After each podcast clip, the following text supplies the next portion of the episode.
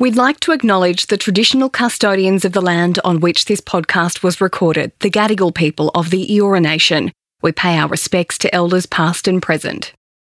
This episode contains discussions of domestic violence. If this raises any issues for you, support is available through the links and phone numbers in the show notes. Hi everyone, Ant here. I hope you're having a nice break wherever you are. We'll be back with some more amazing stories from the 17th of January. But in the meantime, I want to reflect on some of the most powerful moments of head game so far. In this episode, you'll hear from Jelena Dokic, Jackson Warne, and Jim Davidson. First up, Jelena. It was such an honour to have her share her story with myself. Whilst her tennis career looked like it was taking off, behind closed doors, Jelena's relationship with her father was crumbling. The issue was that things were unraveling and getting worse behind closed doors. And I talk about that Wimbledon getting to the quarterfinals and my father, you know, obviously not being satisfied.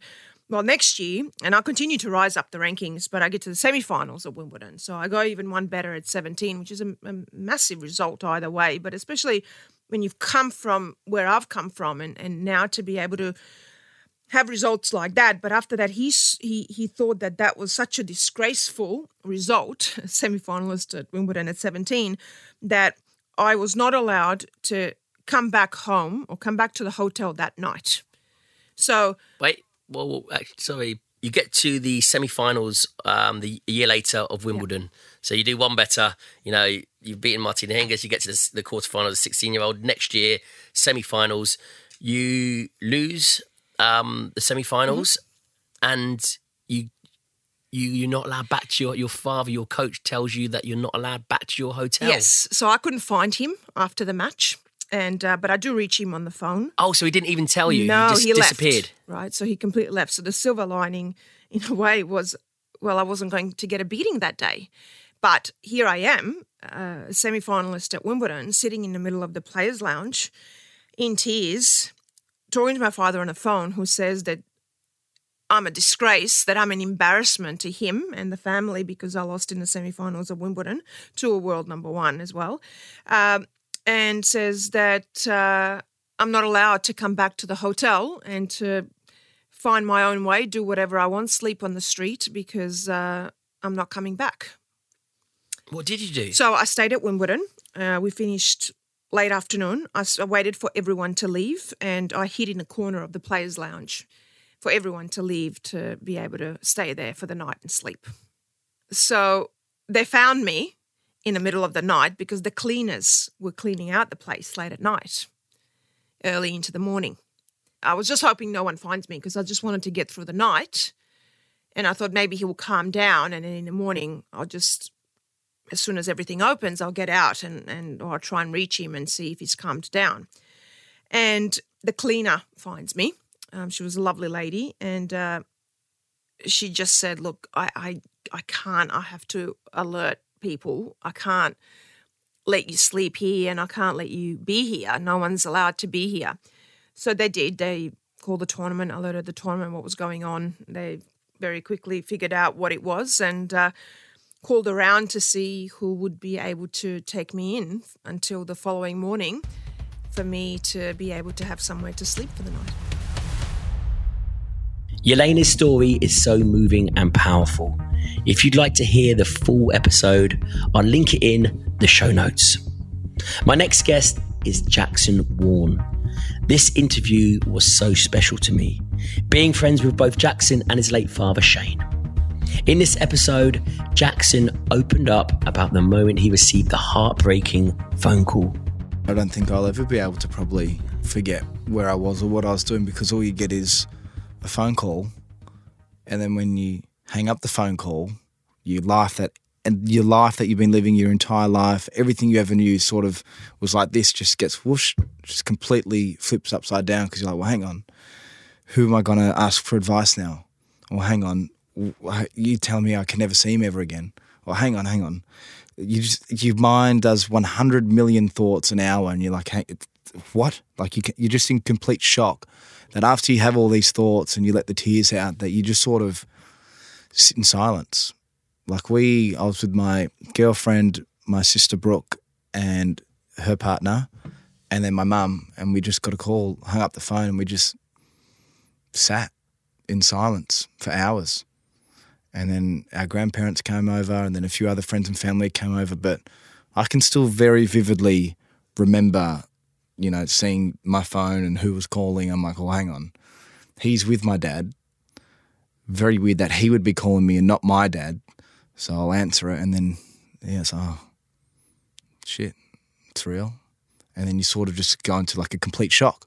Like you don't, you sort of don't want to accept it. Like I, I'm still convinced, and it might sound crazy, but I, I'm convinced that I'm confident I'll at least have one conversation with my dad again. Like I, I know whether it be in a dream or somewhere, I'm convinced in that I'll be at least talking to him one more time because there's no, there's no way I won't be able to talk to him about, you know, poker or St Kilda Football Club or any of our hobbies that we used to do all the time. There's no way I won't be able to talk to him about it. And I I could probably I, I, I can tell you about a dream that might sound bizarre, but it would have been maybe two weeks or two and a half weeks after uh, Dad passed, and I was driving my car, he was driving his car, and we used to not race. We used to just drive next to each other and you know Race. Race.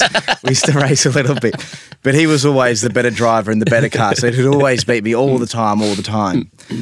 And this dream I had was I was just driving my car, he was driving his car. We're both looking at each other left and right and driving and driving.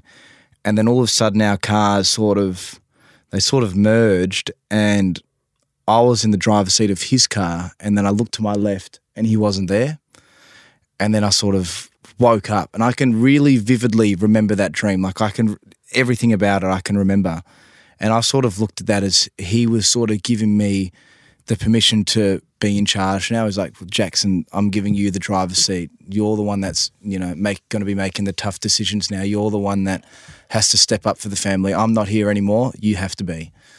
And I can still really, I can really, really clearly remember that dream. And I don't think it was a dream. Like it might, it sounds crazy, but I don't think it was a dream. I think it was, you know, dad sort of giving me a sign of saying, you're you're the boss now. You're in charge. It's your conscious. This is stuff, yeah. You're in the driver's seat. You've got to be there for your sisters. You've got to be there for your family now.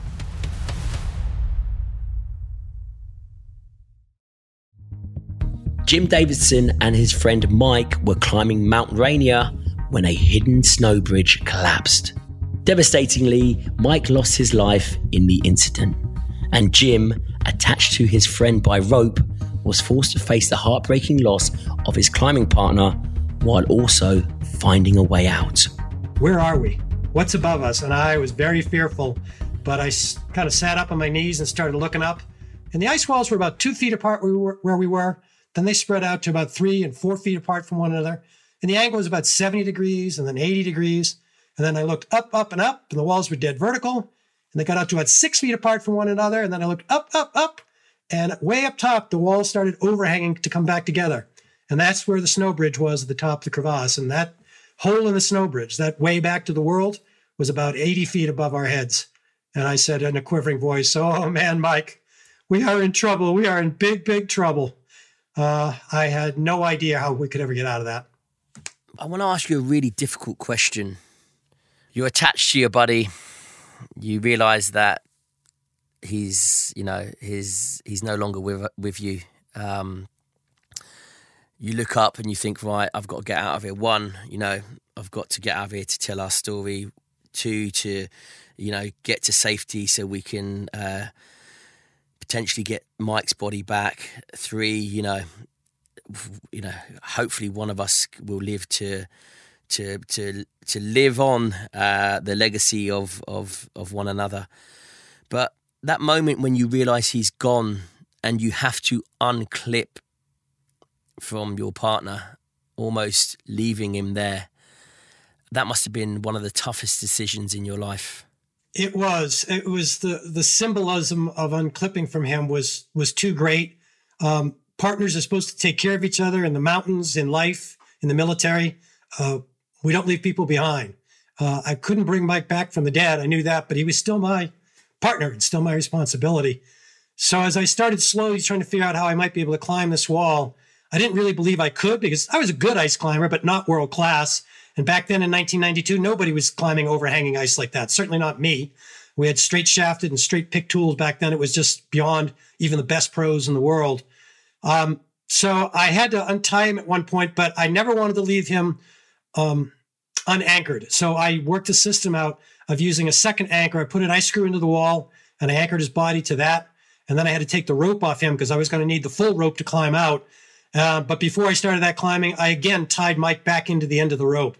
So before I even started climbing, um, I figured I had 150 feet of rope between my body and his, and we were still a team.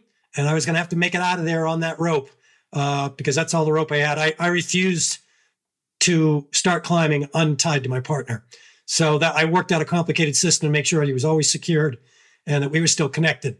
And uh, as you can tell, it's an emotional memory, but I think it was part of what the strength that I needed to start climbing because I wasn't climbing out just for me. I was climbing out for Mike because my friend had just given his life to save mine. I couldn't not have the courage to even try and finish the job. So I think staying connected, Mike, was critical to me starting. And later on, when I ran out of strength and confidence on the wall several times, I, w- I would pull on the rope and feel Mike's body down below stretching with the dynamic climbing cord. And that would remind me that I was climbing not just for me, but for him too and for his family. Uh, so I could look them in the eye and tell them what happened. So staying connected with your partners, in this case, physically through a rope or emotionally, is critical to doing your best even after those partners are gone. Hear these incredible moving stories from Jelena Dokic, Jackson Warne, and Jim Davidson in full now. I've linked the episode details in the show notes. Thank you so much for listening to Head Game. I'm heading to Australia very soon Come and see me on my Fear Bubble tour. Tickets are on sale now from Ticketek or linked in the show notes. See you next week.